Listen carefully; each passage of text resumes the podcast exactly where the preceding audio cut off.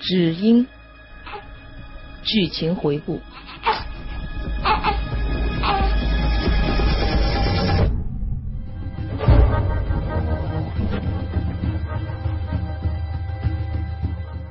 纳多啊，你这次打进去一定要搞清楚，他们是怎么把吕婉强从法院弄走的。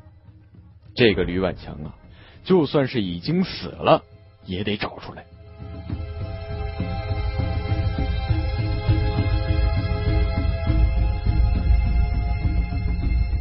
你好，我是季达章，这里是只英的第二十一集。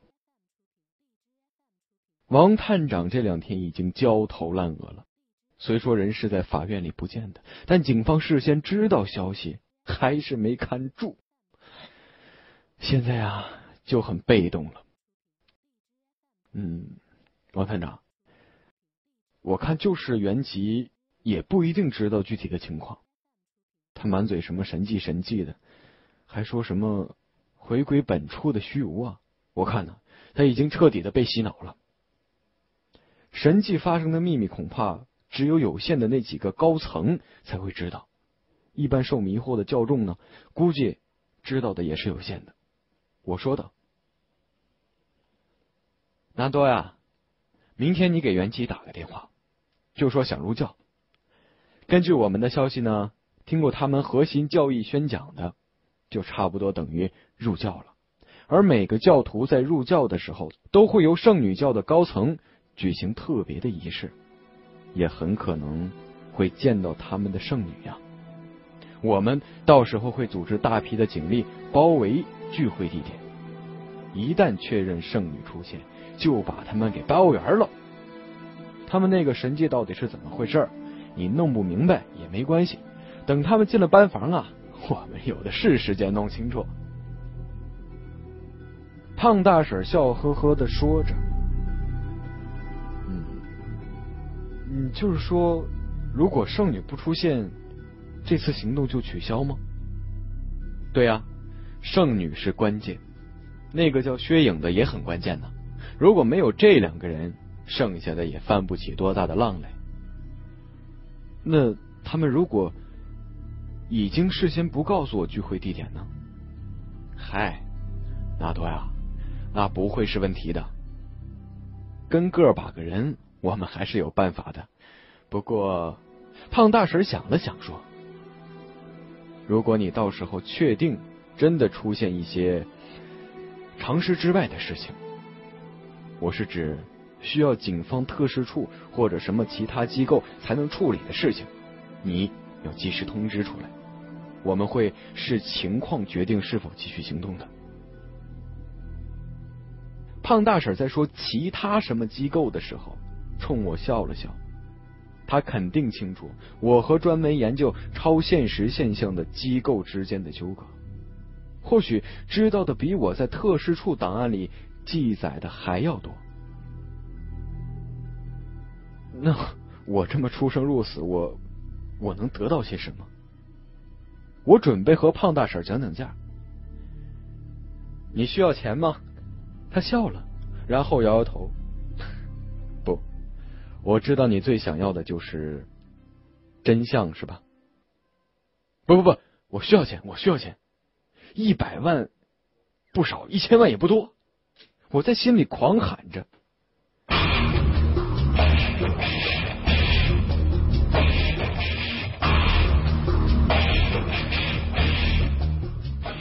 袁杰啊，我准备好了。啊？哈哈哈。我是真为你感到高兴啊！那么下周二你得抽出一整天的时间来啊。好，地点在哪？嗯，这样，到时候我来接你吧。那我需要准备一些什么吗？什么都不用，你只需要保持一颗谦卑的心就可以了。要记住，在神的伟力面前，我们都是渺小的。实际上。应该是说，在神的面前，一切都是虚妄的。我知道，你一定有很多迷惑，但不必现在急着问。到了那天呢，你自然会明白了。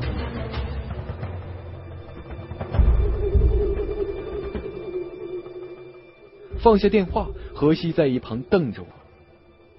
我耸了耸肩，对何西说：“下周二进分校，我也要去。”我立刻哭丧着脸：“姑奶奶，你就别闹了，成吗？”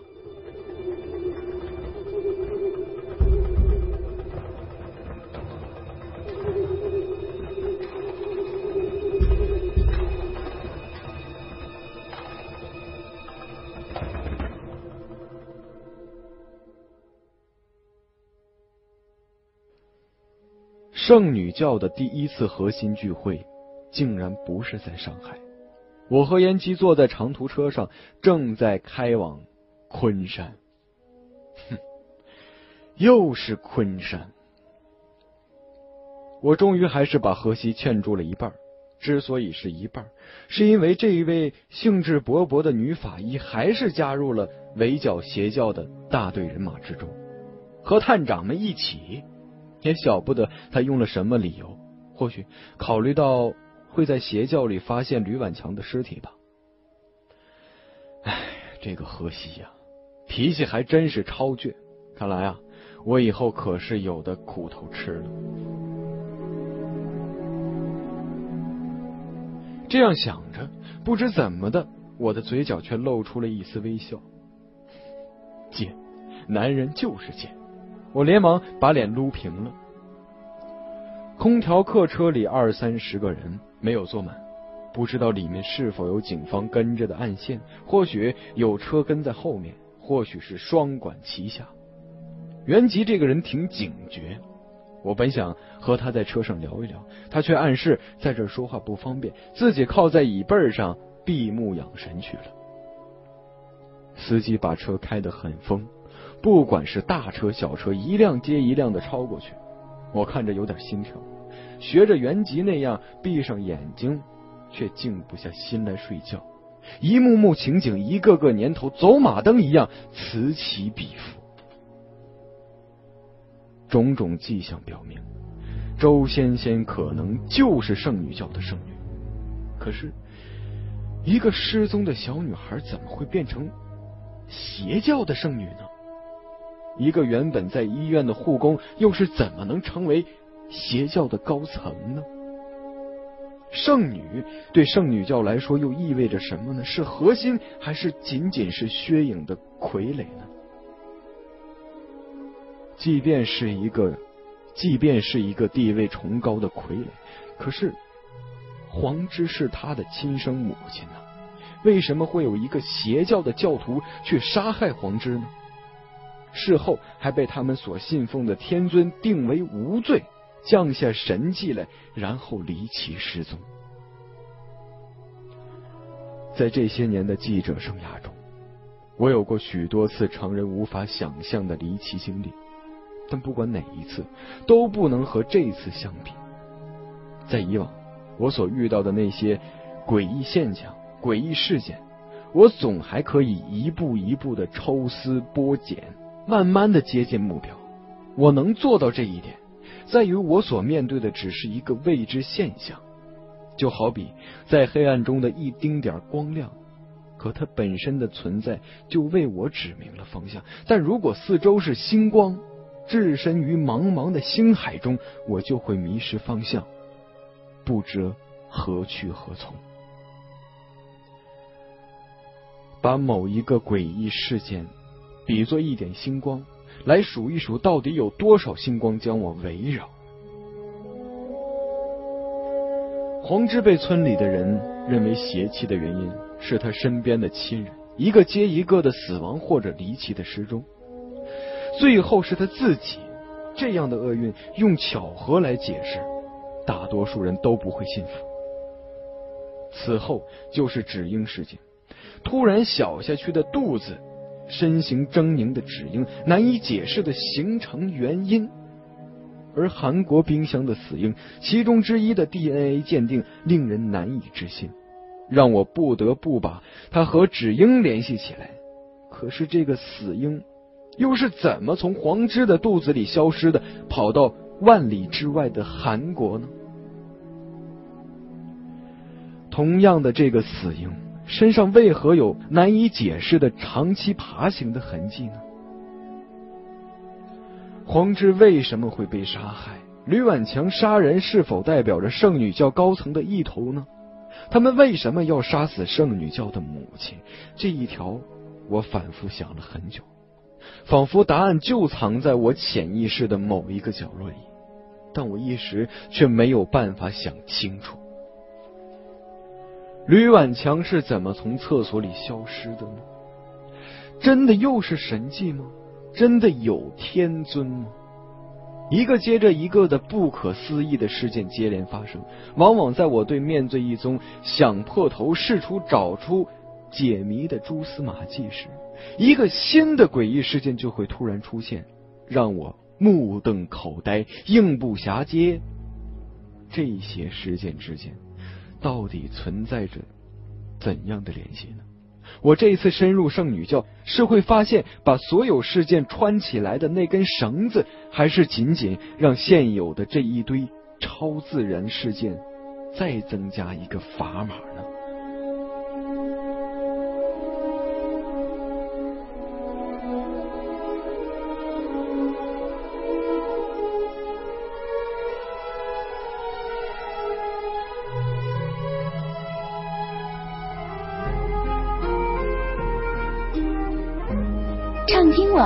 有时候聆听也是一种力量。你的畅听别样精彩，三 w 点听八五点 com。我每一个脑细胞大概都膨胀了三分之一。为了避免再这样下去，我的脑袋会变成爆米花，我强迫自己开始数羊：一只羊，两只羊，三只羊。一百多只羊后，我突然想到，好像指英事件和密史事件这之间有着很大的相似之处。如果吕婉强真的是在厕所里凭空消失的，而不是耍什么我们现在还没有看到的花招的话，如果芷英的兄弟也是在黄之的子宫里突然消失的话，我眼睛睁开了，袁吉正在看着我，他冲我微微一笑，我的面皮一僵，在心底提醒自己，将要去的地方是一个邪教。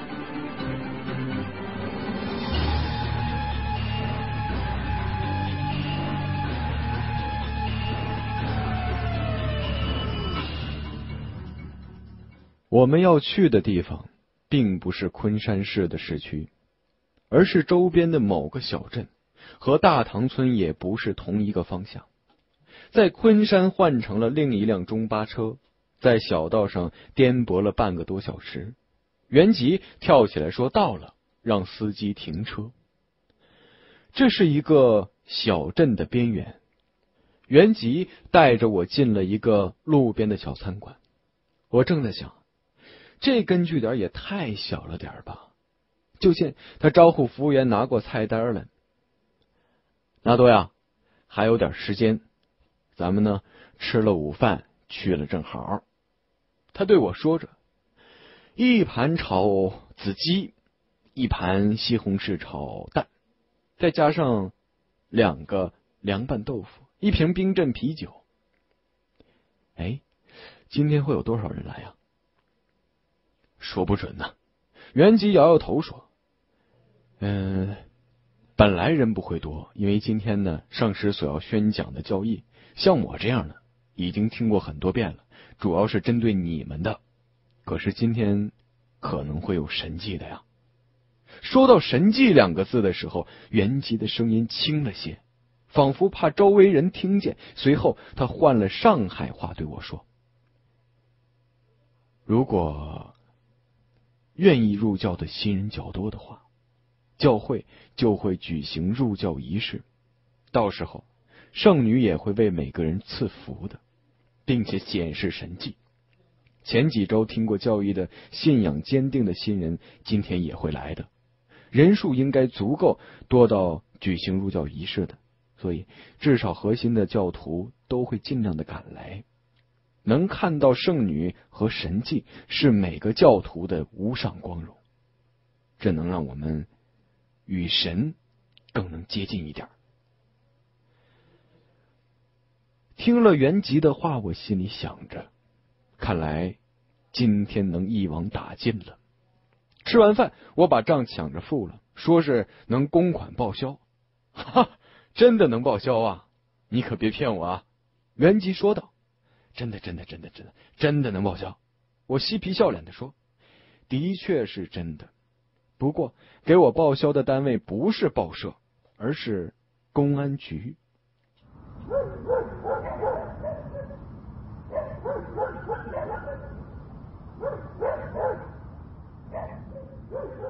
走过一座桥，前面就是笔直的公路。小镇就那么几条街，这里已经是镇外了，人烟愈见稀少。我们这是往哪儿走啊？我忍不住问。别急啊，就要到了。袁吉说着，拐进了一条小道。这条马路宽的能仅容两车交汇的小道。很多年前，想必是一条田埂，现在两边仍有大片的田地。往前方望去，透过行道树的空隙，似乎有一片低矮的建筑。那里就是目的地吗？我偷着看了身后一眼，没有一点动静。那些警察不会是跟丢了吧？我在心里嘀咕着。大门敞开着，没有门牌，也没有招牌。袁吉的神情变得很严肃，或者说是肃穆。我猜测，这里就应该是圣女教的一个固定的据点了，甚至说是进了总部，因为袁吉的模样像是进了不容亵渎的圣地。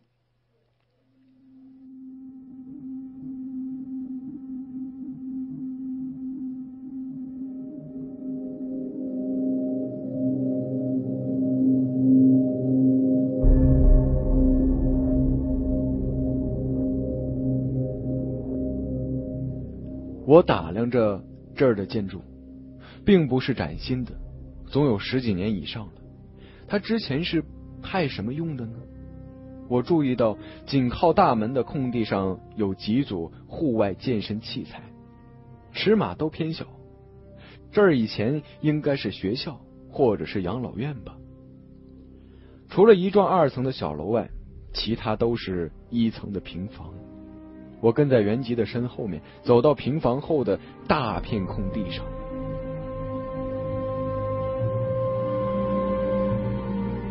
这片空地被面前的平房挡住了，在大门处并不能看见。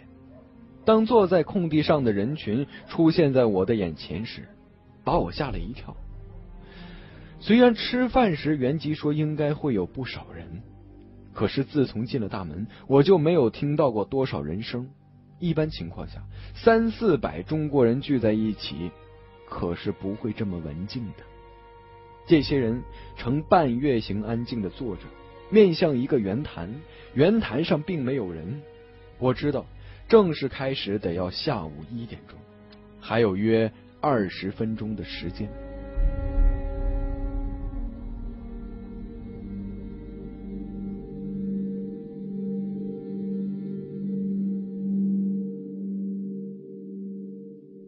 袁吉拉着我在最后面席地而坐，这片临河的空地被外面的平房包围起来，河对面是一片树林，算得上是相当隐蔽的地方了。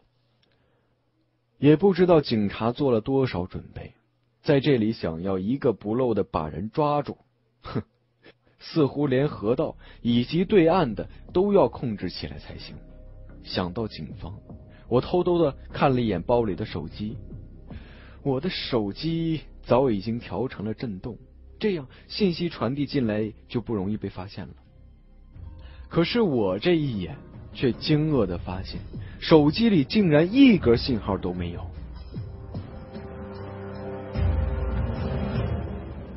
我想了想，大大方方的把手机拿出来，然后轻声的问袁吉：“哎。”这里怎么没有信号啊？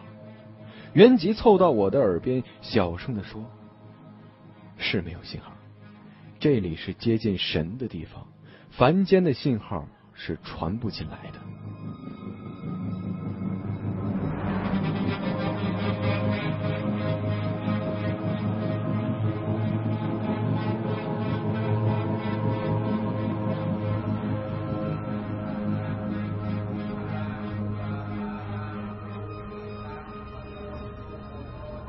这里是止英的第二十一集，我是季大章，感谢你的收听。